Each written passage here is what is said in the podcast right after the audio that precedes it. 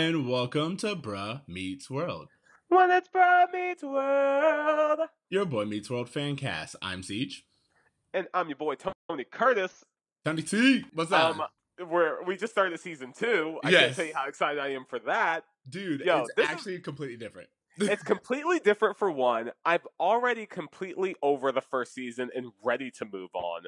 Um, I loved immediately just just just saying this. I don't want to get too much into the episode, but how little we saw of their family dynamic and how little I cared. Yes, like I was just completely on board for everything that was happening in this episode, and I wanted more of it. I completely agree. It's actually really funny because I got so much joy from watching these this episode. Like seriously, like the excitement that I had yeah, and it just it, to me these are the episodes I'm I remember watching more of too. So they're, they're more entwined with my memories and my childhood. Um, and I just feel like this is the more exciting period because this is their coming of age time, and this is way more relatable. I think from our perspective, just that awkwardness of puberty and starting high school and like what all that means, and you're finding your place. Ugh, I love all everything that happened. There's that, and then also, can I just say we get into like this season, we get into some adult things that I was not prepared for. I yeah, yeah. There there's some stuff that they're jumping into that I was just like, really for seventh graders? Okay, okay, okay. We're doing this.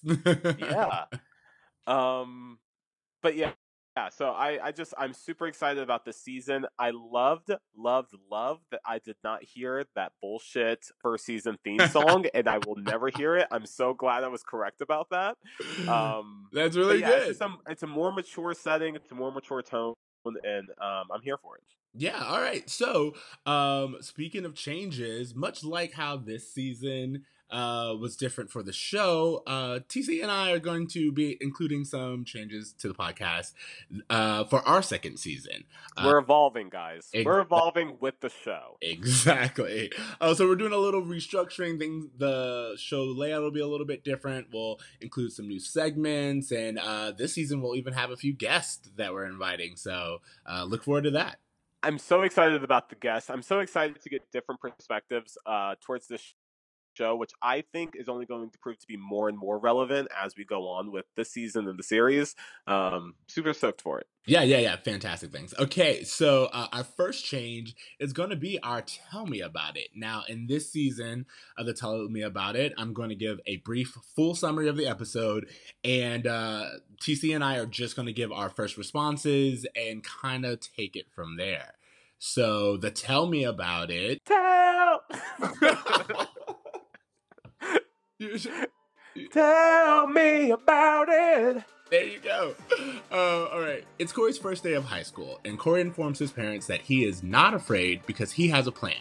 After consulting with older brother Eric, Corey feels secure in his understanding of his place in high school and intends to befriend the, befriend the toughest guy in school, Harley Keiner.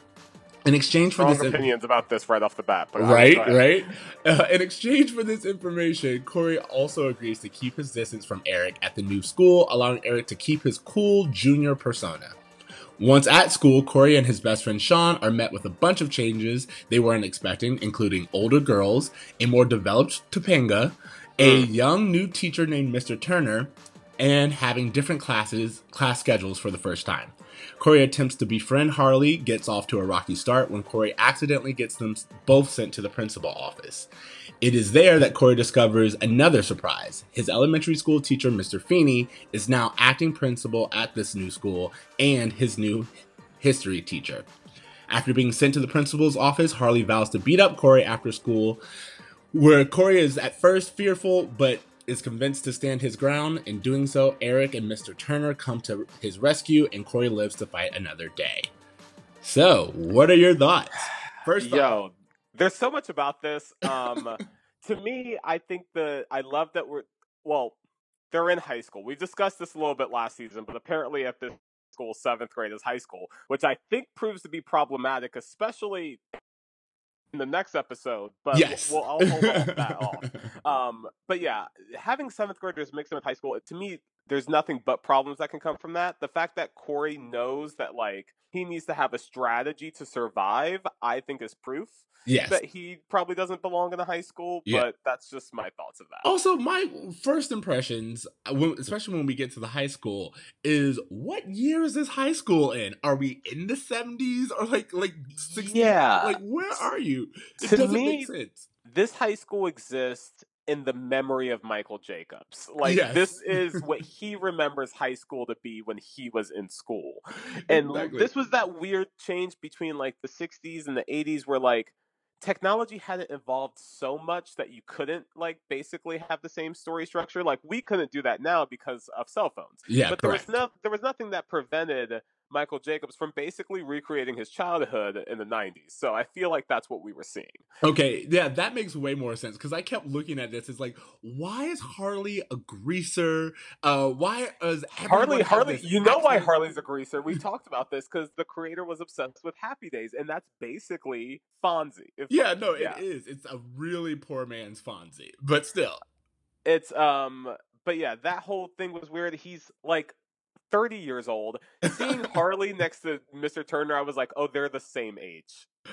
Oh yeah, um, and and we're kind of getting into this. So another segment that we're gonna have, um, whenever we get new characters, is a segment called Roll Call, where we go through each of these new characters that we're brought into, and uh, I'm really excited about this because Yeah, why don't you go ahead and list the characters because I do want to refer to them quite a bit. Um, yeah, so um in this we new episode uh in this season we're going to get uh the teacher, our English teacher, Mr. Jonathan Turner, um Harley Keiner, which is the school's bully, so to speak. one um, of the school's bullies, One of the school's bullies and the, the most uh, feared. His two henchmen, Joey the Rat, which he's not meant his name is not given this entire episode. I kept waiting for them to say it. Uh, but they never bring up Joey's name, but we just know it'll be Joey. And then Frankie, who Frankie the Enforcer. I do love Frankie. There are some things that are wrong, but at the exact same time, I'm really excited to get into this. I'm so excited for Frankie. Um, so yeah, so talking about this episode, um, one of the things I loved is right from the beginning of the episode, Corey is talking about his strategy for school, and what we gathered from this is that this whole season. The premise of it is where do I fit in, which I just thought was a really relatable topic for that first year you get to high school. You're looking for your place, you know, where do I belong? The fact that Corey had to like, oh, you know, I talked to Eric and I got notes on how to fit in, what teachers to avoid, and who to befriend. Like he is just looking for his place, and I feel that throughout the season, every episode will kind of center around this idea of where do I fit in in this new environment.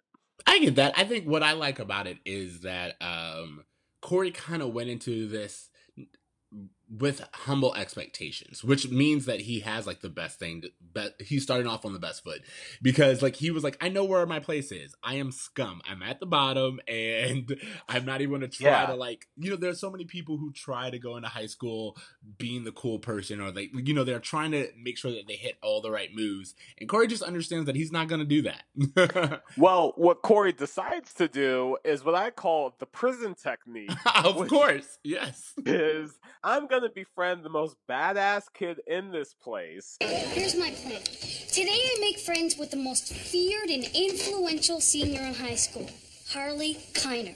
And in one master stroke, I go from lowly first year victim to Harley's most trusted advisor. Which to me, I just came off of seeing Deadpool 2. I couldn't get over just how like tropey this uh, concept is. But I thought it was really funny that Corey just like, hey, I'm gonna be this guy's bitch. I don't care because it's I, I'd rather do that than have to get beat up for the next six years. I guess whatever they're in school for.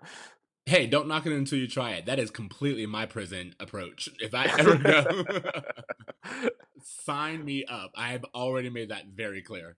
oh, I know what my prison technique would be. I would just be the guy who just doesn't wipe. Yeah, see, everyone says that, but you know, it's prison. It's been a while. My whole thing is to go in with it. As you say, at least this way I get to choose.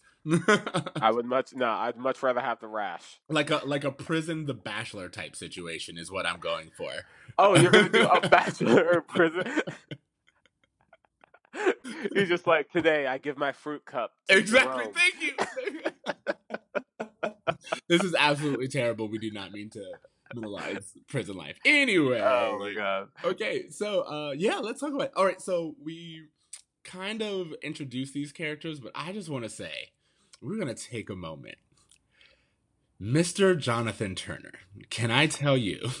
Oh, okay. when this yeah. man entered my television screen. Now, here's a great thing because I felt that Jonathan Turner was specifically brought in to bridge the age group between like the parents and the kids. Here's like this hunky, like young stud to like the 20, 30 something crowd. Yeah, no, I agree with that because I kept I that's what I kept looking at. I kept looking at Mr. Turner being like, "Who were you brought on for?" Because there are a lot of emotions going on right now and He's he's a he's a hunky dude, yes? he is very hunky. He is like this is 90s. He's in dated clothes and the at the exact same time. I cannot take my eyes off of him. Yes, because even with the white man's Jheri curl he has on, Yes, he is it still works. looking like he's a character from like Melrose Place. Like he looks like he belongs on a different show in the '90s, but definitely exclusively from the '90s. yeah again everything about him uh his like i his complete outfit is dated and even like the single earring he kind of has like the howie early 90s howie mandel hair you know what i mean it's just yeah, like, and he just he strolls into school, sunglasses stayed on the entire time he was indoors. That's how I knew he was a badass. and I was just like, how are like like Corey confused this guy for a student, so why are other people confusing him for a student? Because he's clearly not dressed like a teacher. Yeah but also corey we've like established that corey's not the brightest um here so yeah. Yeah, I uh, well, I just thought that uh, um, he immediately makes a great impression. One of the things I said uh, that I thought was cool was Sean says something uh, right before Mr. Turner comes in, where he's like, "Oh, there's not a teacher that I can't bring down," and then that's when Mr. Turner enters, which, which, is I think is great because Mr. Turner and Sean's relationship becomes so complex and so um like he becomes his guardian at a certain point. So it was just really interesting that that's how we're brought in is by Sean going, "Oh, who I can take down whoever." yeah it's a little bit of he comes next. foreshadowing in this Yeah, Yeah, definitely. So, um, one of the things that we kind of hit on with the way that they're bringing in these characters like Harley and Mr. Turner is we are maturing. We are getting older, and the the entire show has this feel. It is a more mature version of the show that we had seen. Um, and I just like the the boys, the actors themselves are older. They make very awkward but point mention of Topanga developing over the summer. yes. Uh, when there was, it was really funny because okay, so one of the bits is that Sean is wearing on uh, glued on sideburns. Yeah, yeah, yeah. and so Topanga's like there, and she's like, "Hi guys," and then she kind of walks away, and they're staring right at her ass, and she's like, What are you staring at? Um, nothing. New blouse? Yeah, I got it over the summer. Summer was very good to you. Yeah, well, at least what I grew is real. exactly, exactly. which I just thought was just such a great bit, and also a reflection that the show is noticing. Yeah, exactly. Topanga's It's- throwing them things. They're getting older, um, and I think that they're just giving us all types of hints that we will be dealing with more mature content. You know, um, and this is no longer your kid show that you saw last week. Cherry bombs is not the biggest problem we have so right now. Can I ask you a question? Yeah. At any point in this episode, did you go, "Wow, I wish Minkus was here"? No, I didn't. Yeah, not at all, right? Yeah, I didn't. I didn't think of such Minkus a once. huge player in the first season. He was our favorite character from the first season, and he is gone, and we didn't even blink. Exactly. And I think that I uh I believe that that's why he was written off. He just didn't have a place here. Like they even have the two nerd characters that which is so funny by the way it's such a funny bit throughout the show that like every time uh right before corey and sean enter a room there are two nerds that are basically the nerdier version of them and they they open up a door hit them down and then say exactly what they say. Um but which i thought was interesting is that the entire episode is about corey not wanting to get bullied by harley keiner when him and sean are kind of bullying these other nerds that's what i was going to say. episode, yeah, yeah. They're they're unknowingly making these two gentlemen's experience in first day worse um, and they and they kind of show that these kids have the exact same journey speaking of other kids i did have a problem when they walked into school and you see these kids and there's a boy just in his underwear there's a kid, yeah, completely in his boxers and socks. That's all he has on. And he's like, they took my clothes. And I'm like, all right, so again, instant rape vibes. I don't know what was going on in other people's high schools, but this is not okay. Like they just took all this boy's clothes and have him walking around and I get that it's used for comedic bit, but at the exact same time, when we always compare things like that are acceptable then and not acceptable now. Yeah, just taking a dude's a, a seventh grader's clothes and have him walk around in just underwear, nothing good's coming from that this is a note that I took consistently was how like this approach to bullying because clearly bullying is a massive problem at this school. Kids are having to like prep for the bullying at the school before they attend. And it's just such a 90s approach to make bullying like this humorous rite of passage instead of just like accepted abuse. Yeah, exactly. Because uh, there's even a point where like um so uh, I mean, I'm jumping ahead a little bit, but Frankie, uh, I mean, uh, I'm sorry, Harley Keiner, yeah, burst into the cafeteria and is like, "All right, who took the last piece of chicken?" I'm gonna kill the guy who took the last piece of chicken. There are students there. There are teachers in this cafeteria. No one says anything to this guy who is threatening death. And that's the other thing I noticed. It's not just I'm going to beat you up. It's I'm going to kill you. exactly. The verbiage they use. Exactly. You never get away with that shit now. Exactly. Um, and again, these are things that I think it should be noted because first of all, I do want to make it very clear this episode is hilarious. Like it's so funny. There's so many funny so bits throughout the times. whole thing. But I think, especially the chicken part, when he does come in and he's like, "Who ate the last piece of chicken?" and Ben Savage just kind of drops it, drops the chicken, the chicken leg, like into the fountain. the comedic timing There's... and the bits are just great. But I do think it's important to note that yeah, there are just messages that they're subtly giving yeah. that that don't don't deliver the message they're trying to say. Speaking of messages, when we meet Frankie the Enforcer for the first time. so Corey and Sean are walking in school, and then uh, they're like, "Oh, you know, bullies." Frankie comes up, starts bullying them, and uh, he's like, "Why are you in my way?" And then Corey says something like, "Oh, if I were in my class, I wouldn't be in your way." To which uh, Frankie, Frankie responds, looks confused. I think he's saying that if he was someplace else, he wouldn't be here. What? You saying I'm gay? no, no, I didn't say that. Come on, let's finish him off. No, I need to be alone with my thoughts. and it was like, whoa, that came whoa, out of no nowhere. one said you were gay. What? Where is that coming from?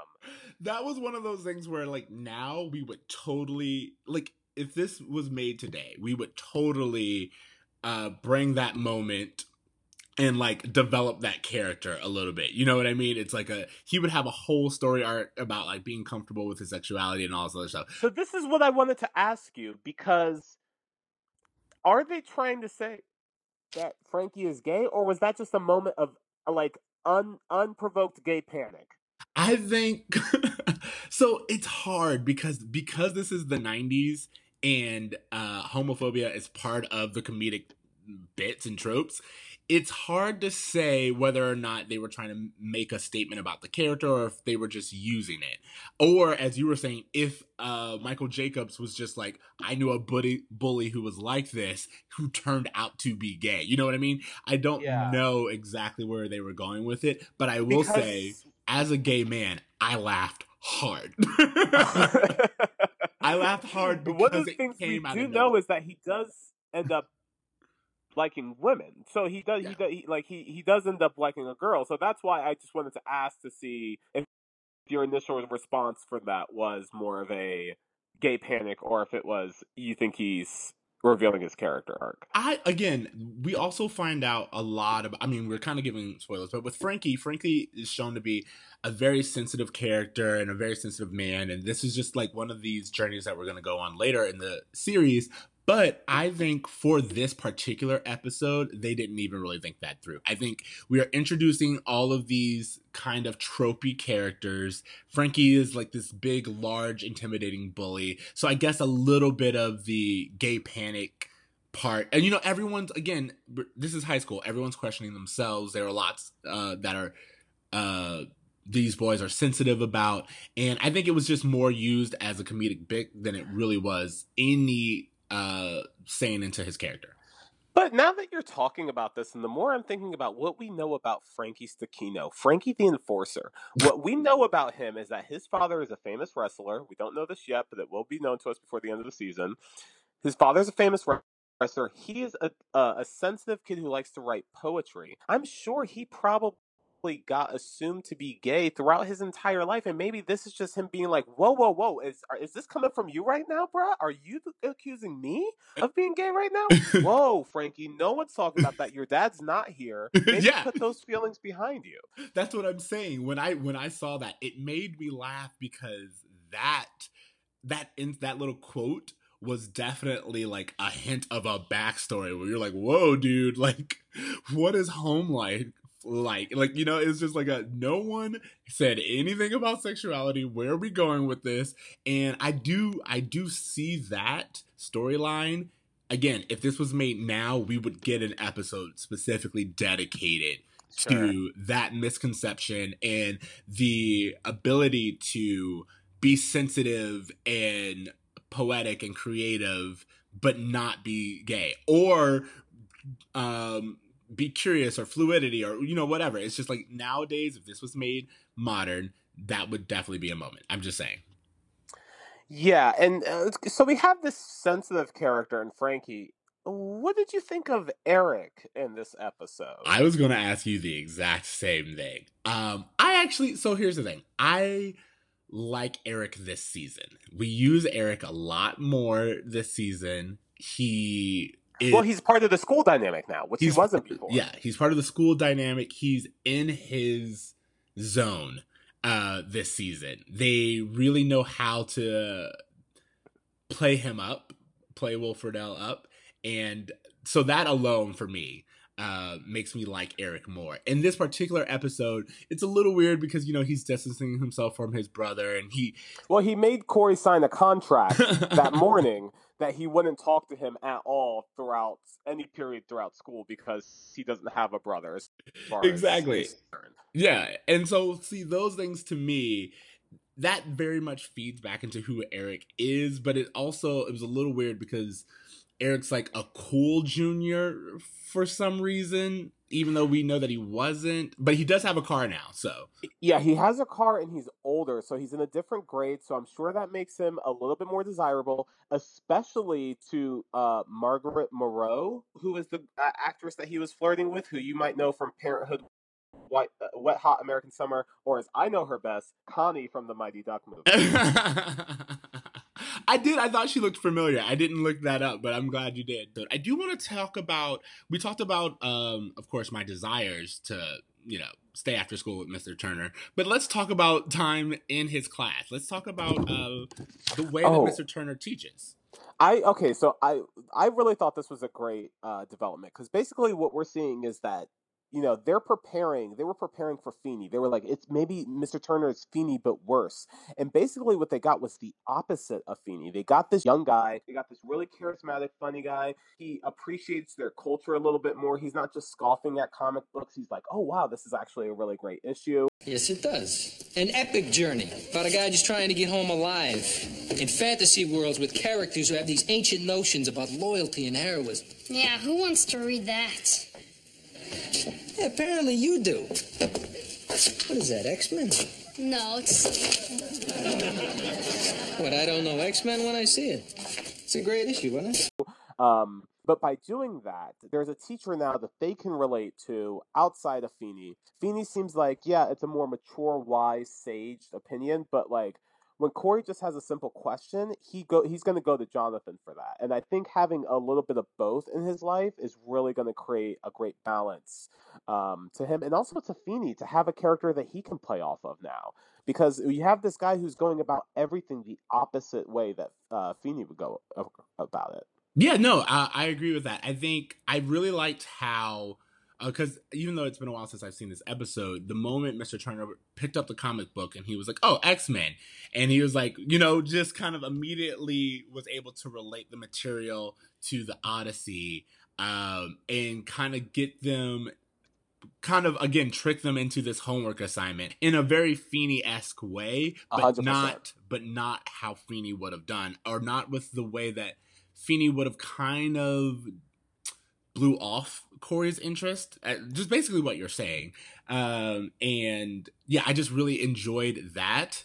Um, and I have to say, in this episode, when we see Mr. Turner with Feeney, it does kind of show, as much as we all love Feeney and we admire him, it does show how Feeney is old school and a little bit stuck in his ways. But I also think that we'll see how Mr. Turner's approach isn't always great either. Like there's a balance that they kind of represent of old school techniques with new school approaches. No, I Um, I, I agree with that, but I'm just saying in this particular episode, Yeah. Feeney is I didn't Feeney's not the enemy, but it's definitely a thing where I feel that Feeney comes a little too hard on uh He's skeptical. He's yeah. very skeptical of Jonathan's techniques. well uh, well he says, which I really do like, he says that it'll be an interesting school year. You know what I mean? Like that the way that Feeney responds to it. Let's let's also go back. Feeney is now the principal of this high school. Can we talk about this for a second? I, that was going to be my next point. Uh, I absolutely love that you brought it up. So, what do you think about that? It's what do you think about the reveal, which is not really a reveal, but what do you think about the reveal that Feeney? So in the opening sequence, um, yep, I'm Feeney glad is- you brought it up. he is brought in and he's like complaining that Eric's car is like parked on his lawn or whatever. And I I would think that if I were watching the show for the first time, that this is oh this is how they're bringing Feeney into the show now that he's no longer the teacher. They're bringing him in more as a neighbor character. Okay, I'm on board with this. But then midway through the show, they flip the script and they're like, oh no, he's also the principal and he also teaches a class.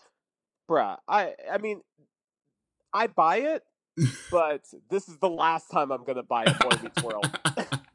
well, for me, the problem is is that whole thing where it's like, uh, if this is real life and Mr. Feeney got the job and he is on his way to the high school, as you said, he was in their kitchen earlier this morning. Would you not mention it at all? What were you Oh. waiting on? This grand moment to like spring it on the kids? The biggest plot hole in that whole thing is Corey saying that he's been doing nothing but studying high school, and yet he had a schedule in front of him the entire day that had Mr. Feeney's name next to the history class, and he never saw that. That's not a plot hole because of the fact they do mention when Amy says you've been doing homework, he goes, "It's a metaphor."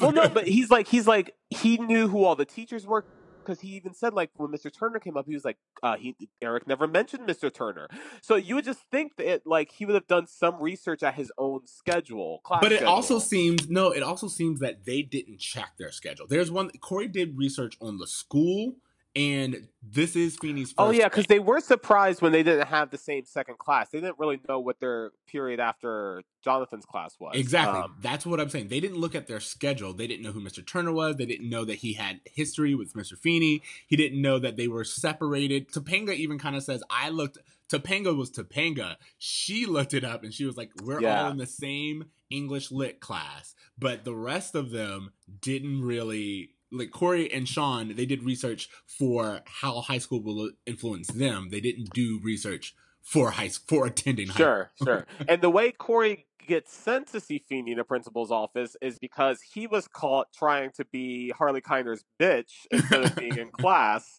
Um, and that's at the point where Frankie gives him the name uh, Johnny Baboon, which he will be referred to as Baboon for the remainder of the season, if I'm correct. Yes, yes, Baboon. I do like the way that Harley says Baboon. It, there's something well, about again, he comes poetic. off so 1950s greaser, and he also, again, 29 years old, minimum, minimum 29 years old. I have to say, one of the things that I wanted to ask was like, who, like, where are all these accents coming from? Even Mr. Turner's accent, I'm like, what is this a Philadelphia accent? Did like, am I missing? There is a Philadelphia accent. No one, in the, no one is doing it well. No one is doing it consistently. But I feel like Joey's is the closest.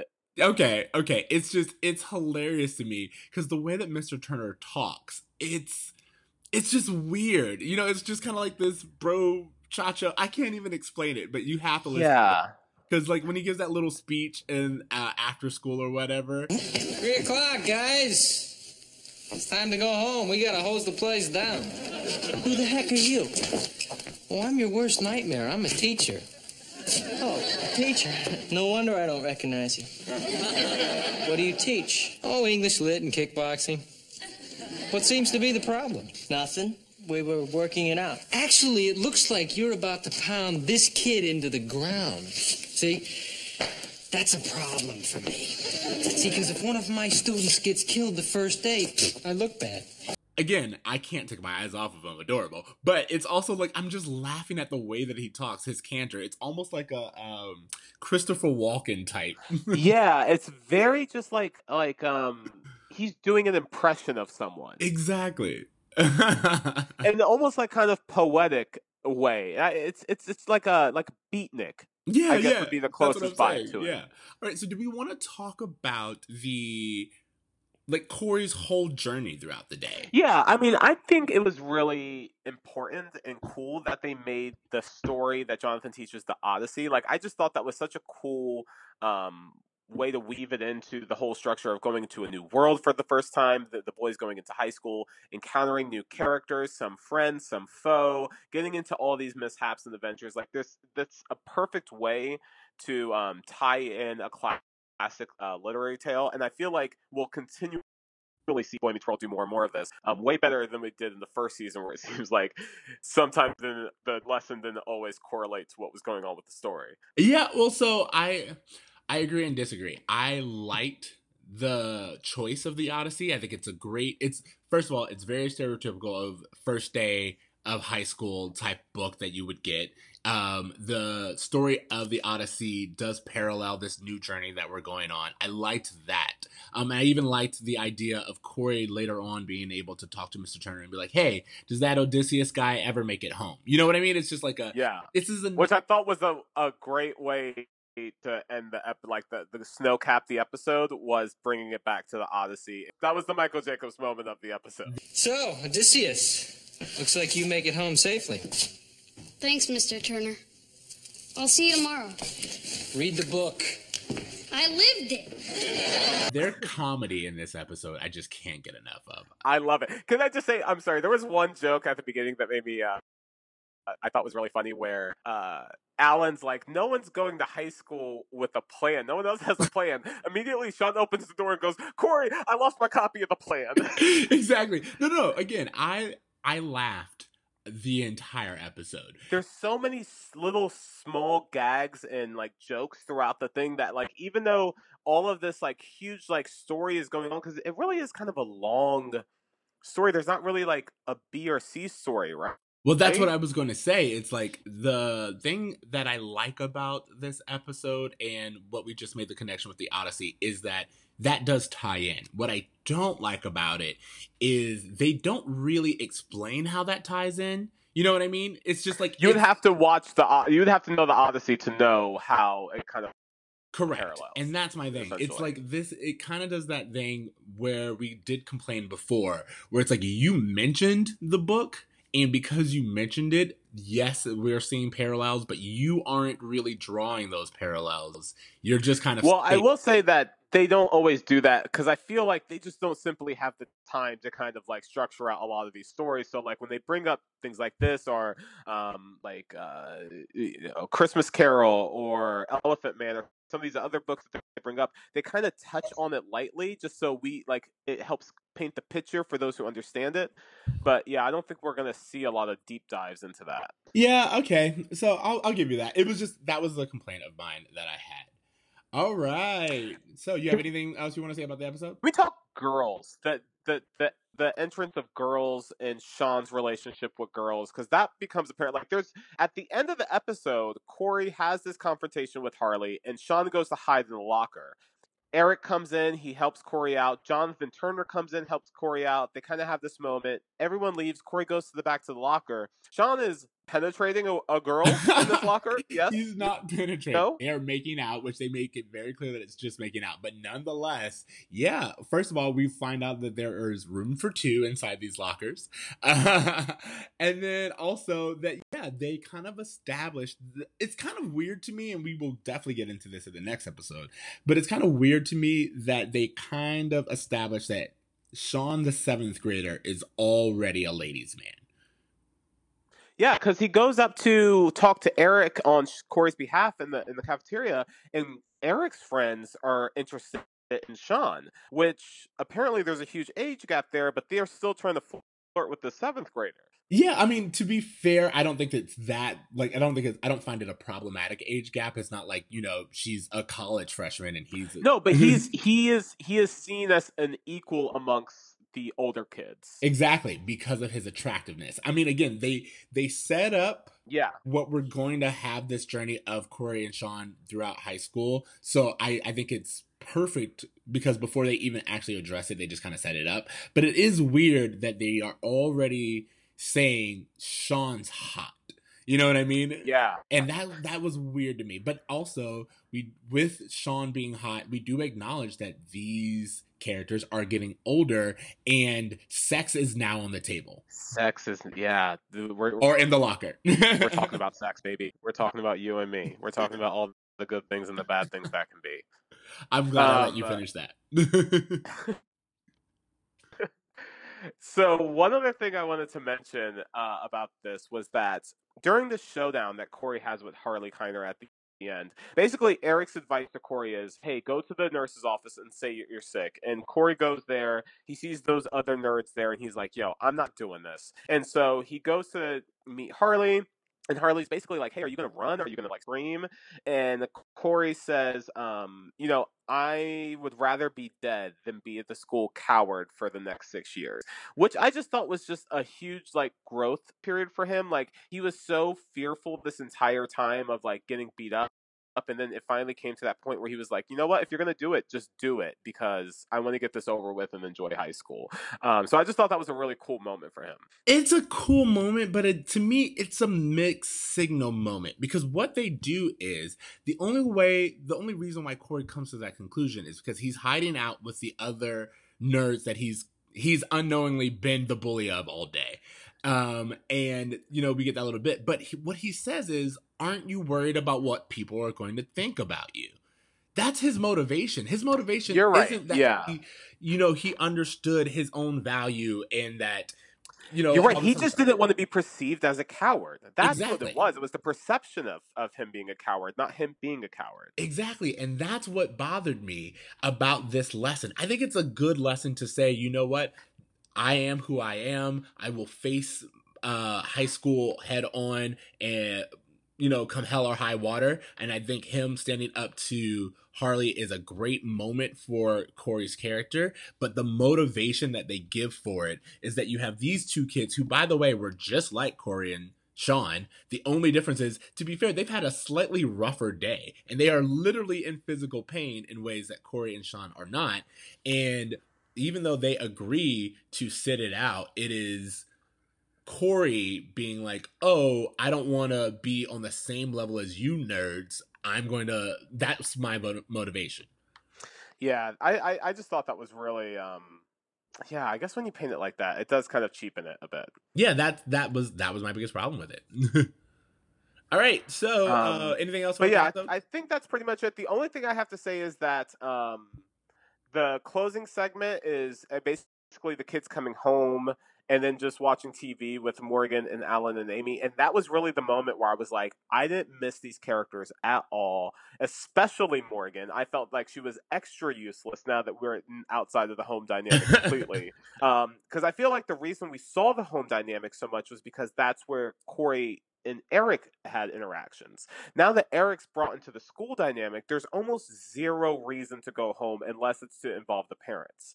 Why is Morgan even there now? well, first of all, we will handle that in a few. But also, uh, one of the issues, not issues, I think the difference is season one, we talked about this, especially when you watch the first episode of season one, it's a different show with a different goal. Season one is a dad and a boy son story. It is about Corey and his relationship with Alan and his relationship with Mr. Feeny. Those are the two most important relationships for Corey in season one. In season two is when we start to really pivot towards him being a teenager and his priorities are just different. So the family really is secondary and we use them when we need them, but they are just no longer, they won't get as many storylines as they used to. Yeah. And I mean, don't get me wrong, there's some, I really kind of wish that Morgan got Judy Winslow, but. Um, you didn't like Morgan in this episode. I was going to ask you. I like the little scene that she got, like right here. I think it's perfect. I think it's the perfect amount of using Morgan, and we don't need a second more. But to me, when they just use her for that one like closing bit, that's when I'm just like, gosh, like she's basically a parrot. Like she she is just it's just some a character to say something cute and funny, and that's it. Like uh, she's I don't cool. Know. I mean, like maybe maybe it'll improve, but yeah. All right, all right. So um, let's bring up two things. One, uh, do you have a bruh moment for this episode? Like the again, the bruh moment for those who are new to this are yeah, the moment that didn't sit well or do not stand up, just compared to 2018. Yeah, something that does is like was cool but isn't cool. That I'm gonna say just like the approach to bullying in general. The fact that like even at the end, Jonathan is seeing Harley Keiner uh, basically threatened to kill both the Matthew the Matthews boys, and he basically is just like, "Oh, just go home." And even when Harley's like, "Dude, could I take? Could I fight you?" he's just like, "No, you couldn't. Just go home." It's like this kid clearly needs to not be in this environment. He needs some counseling. He needs something. Way too chillax about the whole thing. This guy is 29 years old. He has been in high school long enough. He is clearly has some built up emotions, especially about chicken. I just don't think he belongs in this environment. So that's to me was the bro moment. All right, so we kind of hit on it earlier, and I already, I again, I laughed and I really enjoyed it. But my bro moment this week is with uh Frankie because that yeah. whole, that that moment was it really did take me out and be like uh that was the moment where I was like oh 2018 would explore this completely different. And as you mentioned was this used just for laughs or is this are they making a commentary or whatever? You would have to explain that joke a little bit nowadays. But at the exact same time I do think that it was done well enough and it's it's also vague enough to where you can't really tell if it was supposed to be demeaning or not. They don't make a commentary on being gay. It's really more just like Frankie ha, you, as Frankie says, I just need a moment. And he goes, I just need a moment. Yeah. Oh, yeah, because that's another thing when he goes, Oh, it's that boy from when you were gay. And yeah. if he goes to the bathroom, I just need to think, guys. Again, I, I think that as funny as it is, it is definitely something that would have to be handled differently uh, nowadays. Well, I feel like that was just a time period in which, like, you could use gays just to be a joke of a show, and it be people are like, "Oh yeah, yeah, we're we're on board with that." Like, oh yeah, let's have the boys dress and drag. Let's have like all these like other like hints towards femininity being and, and, a man being less than you know all these all these other concepts of the 90s that just i don't feel like age well at all. Oh we are going this season if you are prepared for or not pre- prepared for it get prepared because this season we will be exploring toxic masculinity because there toxic are masculinity is throughout the entire season yeah there is a lot of we we kind of dealt with it a little bit with alan last season but this season we get a lot of training for Corey of what it means to be a man. Uh, yes. And yes. The good thing is, I will say, they do kind of balance expectations or tropes with a more positive way. Um, you know, a more modern technique of like thought about sexuality and uh, masculinity. They do that, but they still present the quote unquote norm. Yes, and I think that's what's going to happen is that Corey, on his approach to become a man, is going to encounter all of these other ideas that people have about what it means to be a man. Ultimately, he forms his own opinion, which I I'm hoping I remember to be, you know, the best approach. Yeah. However, he definitely encounters a bunch of like misinformation and a lot of just machismo that he tries to bring on himself that just doesn't feel genuine to himself. Um, and that's one thing I, I like. It they do yeah. point out that it's it may not be for Corey, but they the thing that I'm saying is they definitely position it as the norm or the proper way and then Corey kind of discovers that if it's not for him, that's okay as well. Yeah. Um, which is mixed messages. All right, so Feeny taught me. What is the lesson of this episode? You know what? Okay, so I thought about this. I think it's very similar to the Odyssey itself, where there isn't like a less one lesson as much as just like sometimes you just have to like like an adventure is going to approach itself and you just need to go through it with your head up. Like he was timid about high school. He was worried about the entire thing, and that he ended up getting through it with his head held high, even though it was a crazy adventure, and that he now knows that he can tackle high school. And I think that's ultimately the lesson that Corey's supposed to be walking away from in this episode. I agree. I was going to say the exact same thing. Uh, if you look at my notes, my Feeny taught me it's blank because I was going to say the Feeny taught me isn't, there's no one lesson here. It's that, hey, we're starting a journey. And um, yeah, this is step one. Yeah, and I'm super excited to uh, see where the show's going to go, especially with the next few episodes. Oh, it gets so good. I'm really happy that we're here. I'm happy that we're doing this again. Um, let's get into grades. Do you, uh, what grade are you giving this? I'm giving this episode B plus. Oh, shut up! That's so crazy. I have B plus on my notes. B. Oh, plus. Oh, okay, okay, okay, yeah, yeah. Because it's a good episode, but it's like if this was an episode in season one, it would have been an A plus for sure. But I gotta, I gotta say, you know me, I'm, I'm hesitant to give out good grades right off the bat. Yeah, so you gotta funny, have some room to grow. It's funny to me because you always you grade on the scale of I'm thinking ahead of all the episodes that we have, and I'm saving my A's for like the really A worthy episodes in my mind. Whereas I always grade for like what we got today and then compared uh to what we've seen previously. So to me, this is a B plus episode because it's great story and great comedy, but it also kind of half asses the connection to the Odyssey. So you know well, I, mean? I also think it lacks in the fact that it's an origin story where we're constantly being introduced to new characters. And just like with any origin story, like, yeah, like Batman Begins is good, but Dark Knight is where it's at. So I just feel like once we get through all these character introductions, we can really get into some some good meat to chew on. That was kind of a stretch, but I'll allow it. Please, yeah. okay, and the final bit. So we are doing something new this season where we are going to have homework, where we kind of give you our recommendations and references and just things that overall we think you should check out.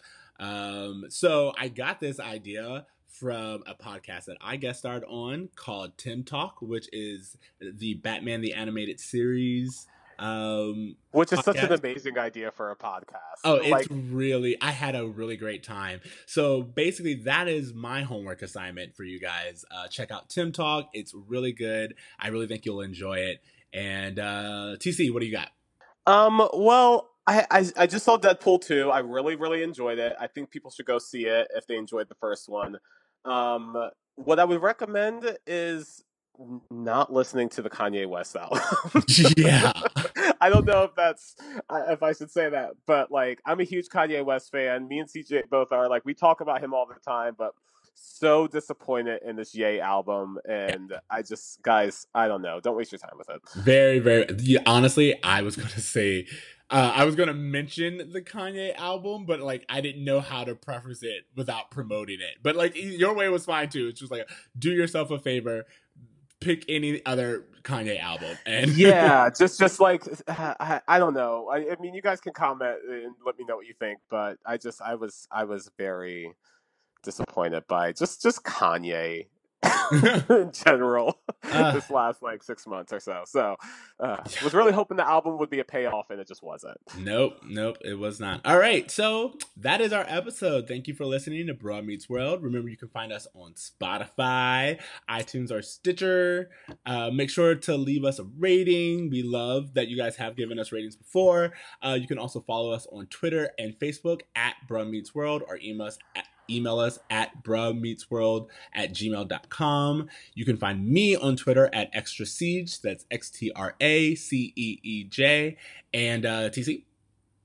You can uh, find me at my Instagram at a braver me. I'm also getting back into MySpace, guys. Um, I had some information stolen from me through Facebook, so I decided to go backwards. Um, so if you guys would like to join me on the train to return to MySpace, uh, please find me at return to MySpace backslash Facebook.com. And um, yeah, let's get on that together, guys. Is that even a thing? Tell me your line. Yo, look. okay. We'll figure it out together, guys. All right. Well, remember to dream, try, and do what you see. Uh, dream, try, and do good, guys. All right. Later, bros. Later, bruh.